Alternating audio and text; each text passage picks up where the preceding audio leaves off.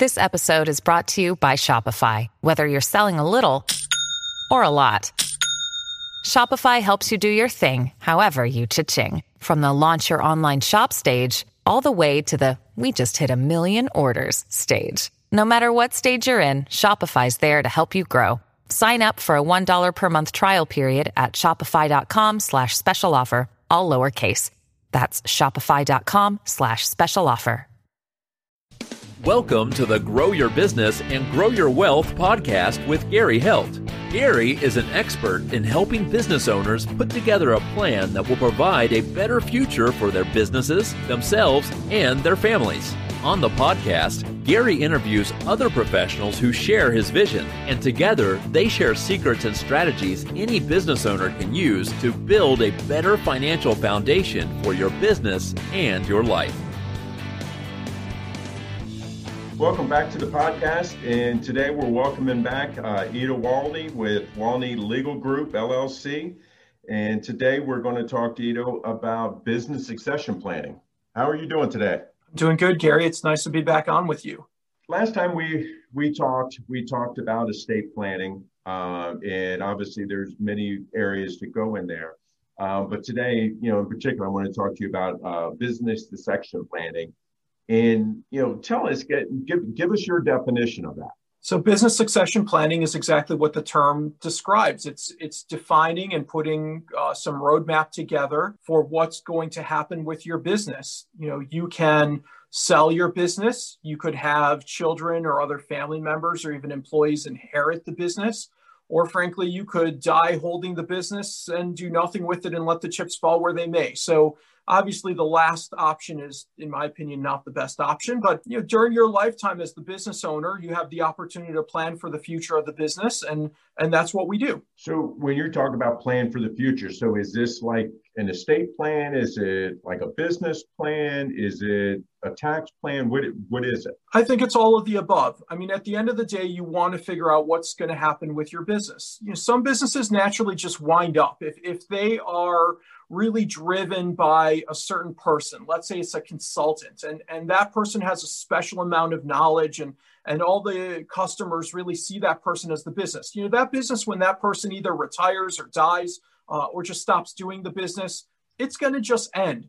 But a lot of businesses aren't like that. There, there is continuity. There's value in either a product or a service that can continue beyond the current ownership. And so, what we are looking to do with business succession planning is, is help the, that business owner or those business owners, if there's more than one, to figure out what the next steps in the life cycle of the business is going to be. And of course, that's going to include some estate planning because the business for a lot of people is a big part of their estate. You can do business succession planning without doing other estate planning, just as you can do estate planning without doing the business succession planning. But they do go hand in hand in a lot of cases. Um, that's going to include, in a, in a lot of times, uh, tax planning, because what you do with the business will have tax implications on you and on the business. Um, and so we want to make sure we do a holistic approach so that it ends up working out well for the business and the employees and the owners and whoever's getting that business. So is this, I'm going to say that, you know, typically, you know, a business owner creates their business plan and it's all great and everything else. They got a nice shiny binder and everything. They put it on the shelf and then they don't ever touch it again. Um, I'm assuming that when you're saying that you're doing this planning, it doesn't fall into that category. It's more like we talked before about with the uh, estate plan that it that it's constantly changing and evolving over time. So the biggest problem with business succession planning is not doing it at all, which is the biggest problem with estate planning as well, right? So at least going through the exercise is a step forward. Um, certainly, like everything else, if, if you go through the exercise and put it in a nice shiny binder with a thousand pages on it, and then you let it accrue cobwebs, that's not doing a whole lot of good for anybody. But you know, there's a different way to approach the business if you're going to sell it versus uh, transition it to your children versus hold it at death and let you know your regular estate plan transition it. Um, you know, the best example of this is is on the accounting side you know, most businesses, when they're in the operational stage, are trying to act in a tax efficient manner. So you want to pay as few taxes as possible during the lifetime of the business. I think this comes as no surprise for anybody. But when you're looking, for example, to sell the business, You know, what buyer is going to want to buy a business showing very little in terms of profitability because the structure of the business has been such that you're trying to mitigate taxes? So clearly, if you're going to want to sell, you need to change the way you operate the business. But if you're going to pass the business along to, say, your children, then maybe you don't need to go through that exercise. But those are two very different outcomes that are going to very clearly affect the practical operation of your business. And so without direction, you're not going to know which of those paths you're going to want to go down. And so the exercise, well before you actually make a decision to figure out the direction of the business, is an important exercise. So, you know, you bring up, you know, there being this dis- distinct difference between leaving the business to my kids versus selling. So, and, and you're absolutely right. I mean, we're, we're constantly trying to maximize the tax uh, deductions and, and things like that for, for the owners. So, if I'm deciding that, okay, I'm going to sell the business, how far out do I need to really start planning this? You know, the sooner the better. I, I generally tell people that if you want to have a, a good history of profitability, you're going to want to sit down with your lawyer and your accountant and your other financial team, ideally three to five years out. Um, hopefully more, but at least that much because it takes time to change the way you operate the business. And then just because you make a decision to change, let's say, the accounting to make sure that you're maximizing profitability instead of tax efficiency, well, now you've got to operate in that system for three and a half to four years in order to generate just three tax returns. And, you know, it's not that uncommon for a buyer in a due diligence situation to ask for at least three years of tax returns. And so it takes a little bit of lead time like that in order to get your paperwork in place. So three to five years at a minimum, but more is better. Now I recognize some business owners they're, you know, they're just operating to make it to tomorrow. And so three to five years is a lifetime for them. But if you have the luxury of, of time on your side, and this is just a, a glimmer in the back of your head, you give your financial team three to five years of lead time at a minimum.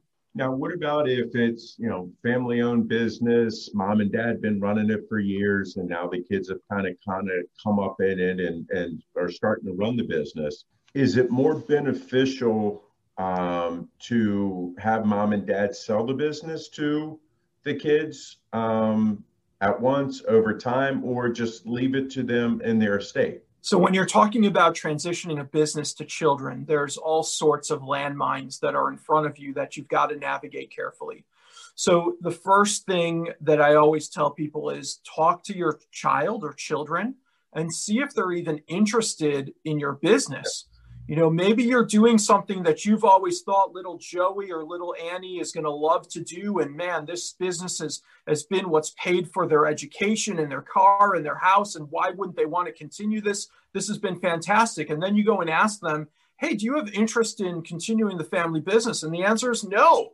You know, I'm my interests are elsewhere. This business has been great for us, but let someone else have it. And you know, all too often that comes as a shock to the system because, you know, the parents have always just assumed that their children are going to want to step in and do it. So, step one, ask, talk to your kids.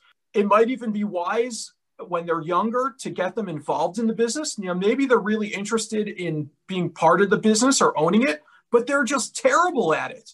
And so you want to get them involved and see if they get along with the employees, see if they have the physical and mental capacities to run the business like mom and dad did.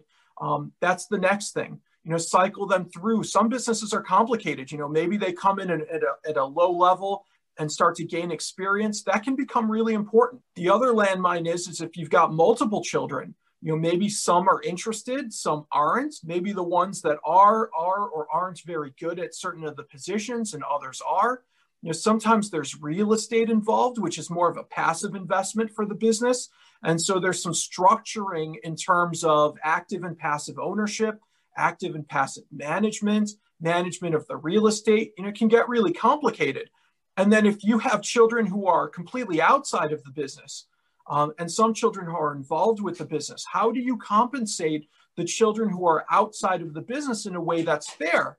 You know, maybe the child who's involved in the business, you know, they've had the business handed to them just the same. They weren't involved in the creation of the business or getting the business to a point of success. So they're starting from third base. How do you compensate the children outside of that structure in a fair manner? And there's a lot of different ways to do it. And then, you know, now to get to your question, you know, whether you sell it to them or gift it to them or let them inherit, you know, those have implications too. Oftentimes we see business owners simply hand the keys to the next generation. So the first problem is just doing that in a gifting manner, if the business is worth enough, is going to create gift tax implications. So this has literally happened to me. I've gotten um, letters from clients or phone calls from clients where they've gotten a letter from the IRS because you know their business succession plan was one day the sun would rise and the keys to the front door of the business would be on the kitchen table and their you know firstborn child star was now going to be the owner. And that works great until the IRS sees a tax return where one year, you know, mom and dad have all the income and the next year the child has all the income and they start asking questions of how this happened. And you know that business has inherent value. And you made a gift and there's gift taxes and so there could be a very significant gift implication there. So you want to be careful about how you do that. But even if you sell it, buy it, whatever, you know, if you've relied as the business owner, mom and dad, you've relied on that business for your own income and probably some of your expenses. If that business is paid for your cell phone and paid for your car and paid for some other expenses that for average Joes might be uh, uh, outside the business expenses, so the day after you transition the business, how are you going to pay those bills? How are you going to meet your own financial commitments after the business? And all too often we see business owners who really haven't thought about that, you know, day zero minus one situation. Mm-hmm. And all of a sudden they panic. And so, again, it, it's very important not just to think about the business in a vacuum, but to think about the wherewithal of yourself to continue financially you know what if you sell to your kids? And and without communicating to them the structure of the sale is not sustainable for them. You know now you've got another problem. And so all of these things really have to be ferreted out uh, which really just goes back to the point we made earlier which is communication and planning is really really important. Yeah it sounds like there are a ton of a ton of landmines when it comes to this. Um, what about if you know we going going down this road and you have somebody who has already done this. They've already said okay i'm kind of i'm checking out of the business. Here you go johnny. Here's here's the keys. We're letting you kind of kind of run things. Um, is there a, a good way to kind of unwind this um, to, to get it corrected? Uh, the lawyerly answer is it depends it depends what's been done you know, if it's been gifted and things have already happened, you know, sometimes you can salvage things, but if filings have already been made and people have already relied on that transaction, you know, that chip will have already left dock and, and you you're sort of stuck. You know, we often see people try to unwind gifts, and what ends up happening is, yeah, you can do it, but sometimes it requires a gift going back in the other direction, and now you've burned two or three or four people's gift exemptions. And you know maybe you solve one problem but you've created three new ones. Right. you know if there's been a transaction certainly with third parties because they're not going to be sympathetic to your own errors. But even with kids you know that becomes hard. And if the children are married and have kids you know oftentimes we see business owners really be lax with transactions with their kids but they don't think about the fact that you know that that child of yours has a spouse and that spouse is now part of a new family unit and they may care a lot about you mom and dad but they care about themselves too and and you know that you know daughter-in-law or son-in-law they don't they, they may care about you a lot but at the end of the day you're not their mom and dad and so they're going to care about their own family unit and their own kids and their own well-being and and you know that get out of jail free card um, can be really, really tricky and difficult and have political and financial consequences. So, in, in the succession planning, passing things on, no matter how you do it, if it's a gift or inherit or anything else, what are the, the typical ways of valuing the business to be able to know what the gift is or what somebody's going to have to pay? Uh, we really rely on appraisals. You know, we want someone to come in uh, and appraise the business for us. Now, if you've got an outside third party who's made an offer to you, you know that is is very telling as well. And and the IRS for one always wants to know about things like that. Um, because at the end of the day, what is an appraisal? An appraisal is an estimate of what an independent third party would come and pay you for the business. I mean, that's that's the definition of the value of your business. And so, if you've had a third party come and do a solicited or unsolicited offer, that's going to be at least part of the appraisal, if not all of the appraisal. But if we don't have that, then what we're asking generally is for um, an appraise, an independent accounting or uh, of the business, an, an actual formal appraisal. Don't rely on what the accountant told you it was worth for other purposes. You want to get a purposeful uh, uh, valuation of the business. Sometimes we see people get two and average them or, or three and average them. But really, once you get to that point, you've at least got a pretty good sense of the value. So if if someone were to get this valuation done of the business, how long is that valuation good for when we're talking about this. So, you know, because again, if if I'm thinking about, you know, getting out of the business and I get the valuation done, but you know, I got to bring Johnny up to speed to get him ready and it's 2 or 3 years later, is that valuation that's done is that still good? So the answer to that question is that the valuation is good for a shockingly short period of time. So I would say that you can generally rely on the appraisal pretty strongly for about 3 months by about six months, it starts to get stale. By, by about 12 months, it's not worth very much at all. You know, we all know that over the course of the life cycle of a business, you know, think about the life cycle of the business. In a given quarter, not a whole lot's going to change. Over the course of half a year, a few things could very well change. Over the course of a year, a lot can change. Right. And that's effectively how an appraisal works. You know, it's it's the, the, the quicker you can use it, the better it's going to be in terms of its value. Now, it's not that hard also to update an appraisal. It's not like you're starting all back over. So it's not the end of the world if you need to pay a few more dollars just to get that appraisal refreshed. That is far better money spent than an audit where you you have to admit that you relied on a stale appraisal. Um, but you know, the, to, to, again to answer your question, what do you do in terms of the planning? Um, you don't need to get the appraisal from day one you know have these conversations start to do the planning. You have a sense of what the business is worth.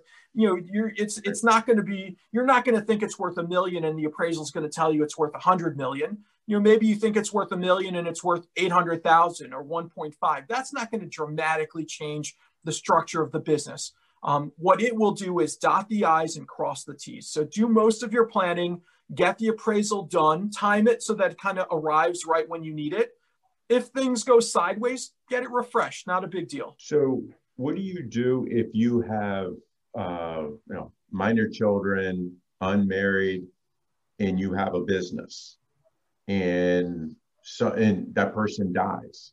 How do you, you know, is this something that you know? Again, we go back to our estate planning that we talked about in our previous, you know, uh, call, or how how do we, how do you handle that? Yeah, so the business uh, for a lot of business owners is the largest asset in their estate, um, whether they've done planning or not. You know, for most lay people, we say their house is their biggest asset, but for almost every business owner, clearly the business is going to be the biggest asset in their estate. So if you don't do planning for the business, that business is simply another asset in your estate, like your house, your car, your investments, everything else you own. Now, this can get dangerous because you know, you depending on whether you've done estate planning, and if you haven't done business planning, I think there's a high probability you haven't done estate planning either. You know, right. now your business is going to be susceptible to division by the laws of intestacy of your state. Now, if you're married, oftentimes it'll be your spouse who inherits the business. If you've got children, it might be the children. You know, think about a situation where you've got a business partner and you know you've worked with them for 30 years now all of a sudden that person is partners with your you know 18 20 and 22 year old children who have never set, set foot in the business. Right. you know that's not a happy result. And so yes that business could fall into your estate. You know not to mention the fact that if, if the business goes through probate probate is, is a public forum. So now all of a sudden all of your business business like the internal business becomes part of the, the public domain. And that can just be awful and so we we always try to keep the business out of probate, out of a will. You want to do some more sophisticated planning. At the very least, get it into a trust, revocable or living trust. Um, but the best thing to do, obviously, is business succession planning and, and avoid all of that. You know, again, it, it seems like the, the, the more we talk about this, the more complicated it gets. It's an onion. You know, you know, and and obviously we know that um, you know with this planning there there's there's a cost. You know, we've talked before, even even offline about you know it's like if people just spend a little bit of money now, it's going to save them so much in, in the long run. Are you able to tell us kind of a, you know, you know, whatever, it's a, a four to one type thing. It's like you, you know, you, whatever you spend, you know, the five grand now is probably going to save you 20 grand later. I mean, do you have a, a, a sense for kind of, and I know it depends on the business size, uh, but kind of a, a ratio to that? So I often tell people that the cost of avoiding a problem is about one tenth of the cost of fixing a problem once the problem is developed. For business owners, when you're talking about business transition, it almost becomes immeasurable because what is the value to that business owner who spent a lifetime developing that business to avoid the business going bankrupt or falling into disrepair or just blowing up or having your partner just leave and, and starting a mirror business and stealing all the, the, the clients away. To me, as a business owner myself, and frankly, as the son of a business owner, you know, that to me is, is immeasurable in terms of its value. But in terms of absolute dollars and cents, my rule that I generally tell clients is 10 to 1. The, the value of avoiding a problem versus paying to fix it is, is one tenth. Now, if you sat down with somebody, and, and I know that that if you did business succession planning with somebody, you would also be doing estate planning. Kind of, what is the time frame, length of time? You know, kind of like, okay, here, you know, you and I talk, you know, today, and we start talking about stuff. So, from that point to the plan being done, what is the length of this process? And I mean, obviously, I know there's you know, depends on how long I get you documents and give you all the information and stuff like that. But if if somebody were to kind of what's the average time? So this probably doesn't come as a shock that most business owners are not super motivated about these things, right? I say this again. I, am a third generation entrepreneur. Both of my grandfathers own businesses. My dad owns a business. I own a business. You know, as a business owner, you you focus on your business. The reason you're in that business is you're good at it. Now, oftentimes problems arise and you band aid the situation and you do what you need to do to get to tomorrow, next week, next month. Now, here comes a, a, lawyer or an accountant or a business consultant who says, you Well, you know, now you have to do this other thing. You've got to plan for what life is going to be like after you. Not surprisingly, not a lot of business owners are super motivated by that. You know, they're trying to just get to tomorrow. Right. So, the practical answer to that is, is I tell people, you know, I know what the mental, you know, the, the mental take from business owners is of this stuff. And so usually from a practical perspective, you're looking at about a year all in. Now that's not taking a year because of me. If you just sat down with me or frankly any lawyer, accountant, business consultant, whatever, they can do it fairly quickly if there's a high level of back and forth and cooperation. But realistically, the, the, unless there is some driving motivation, right? You know, the, the business owner has just won the lottery and they don't care and they just want to get out. Or they've got a terminal condition and they just need to turn the business over. That's different because now you're there's an external motivation that's pushing things artificially fast.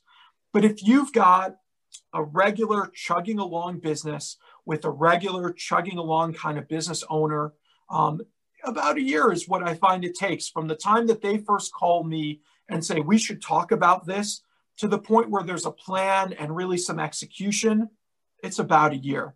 And you know, you've got to you've got to weave in these conversations with children and spouses if there's a sale you're you're talking to the cpa and a broker and what do you think i can get and how do you think i should do this is it a stock sale an asset sale what about the real estate you know there's a lot of conversations there's not a magic check the box you know legal LegalZoom where you you know, check a few boxes and magically there's an answer. It just doesn't work like that. So practically speaking, give it about 12 months start to finish. So uh, obviously we've talked about a ton of landmines and different things that can that can go wrong. And I mean, obviously this is really, uh, you know, a, a, big reason to have a professional like you who knows what you're talking about to, to step in and do this. What are some other reasons why it's so important to have a professional like you help with this business succession planning? I mean, I think all the reasons that we just talked about. I mean, the biggest problem is that you just don't know what you don't know. Mm-hmm. Um, there's so much that can go wrong.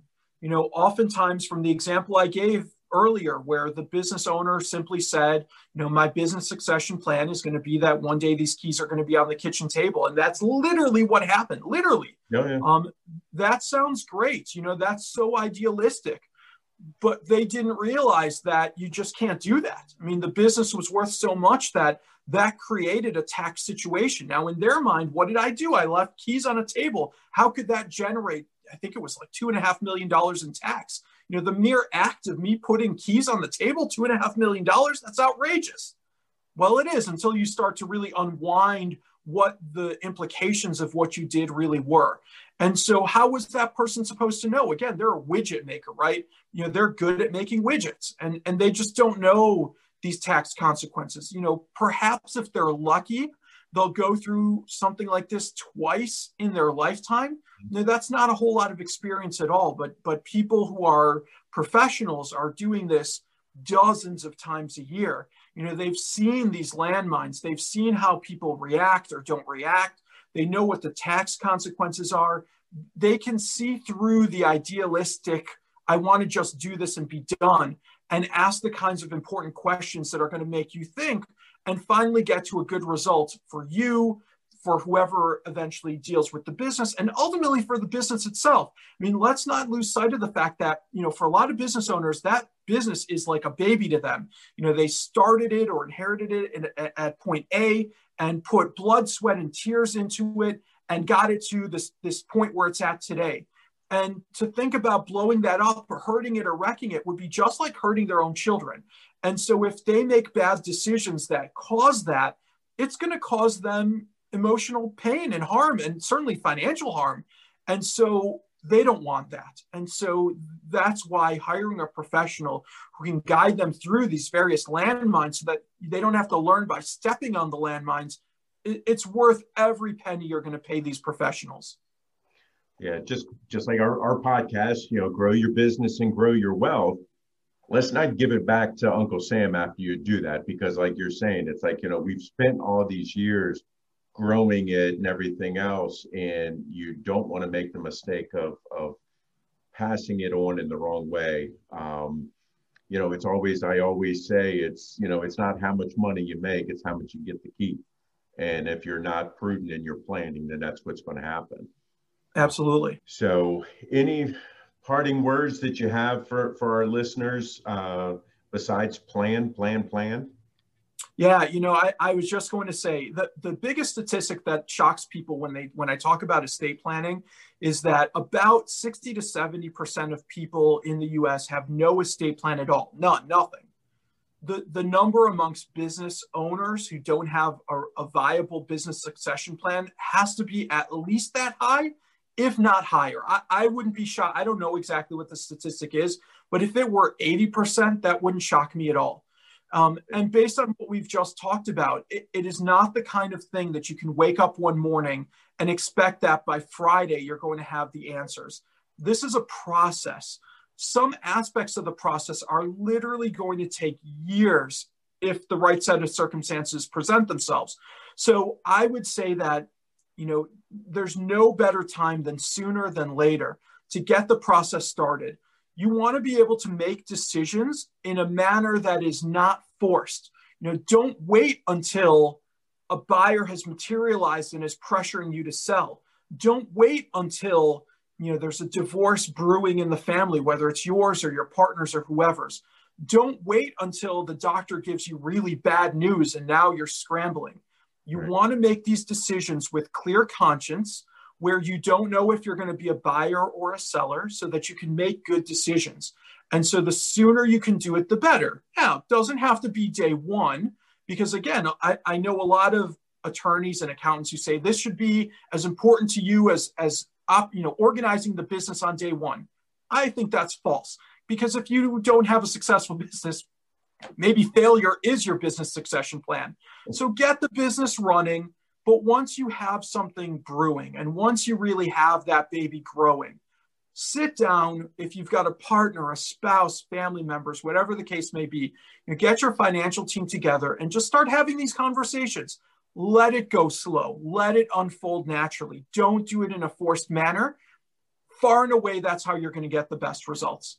So again, everybody's hearing you for the second time now, but still, let us know what what if somebody wants to reach out to you um, and talk to you and get you to help them. How do they reach out to you? Yeah, um, you can go to our website, uh, walneylegal.com. You can follow us on Twitter at at Walney Legal Group, um, or give us a call 414-751-7531. Um, we're very interactive. Uh, every call, every email gets answered. We'd be happy to help in any which way we can, even if it means just giving some advice and not charging you a dollar. So today our guest has been Ido Walney with Walney Legal Group, and we appreciate all your wise words. Thanks, Gary. Always a pleasure. This show has been produced by Market Domination LLC. To discover how you can have your own show completely done for you and turn it into a real published book and become the authority in your marketplace, go to www.marketdominationllc.com slash podcast offer. This podcast is a part of the C-Suite Radio Network. For more top business podcasts, visit c-suiteradio.com.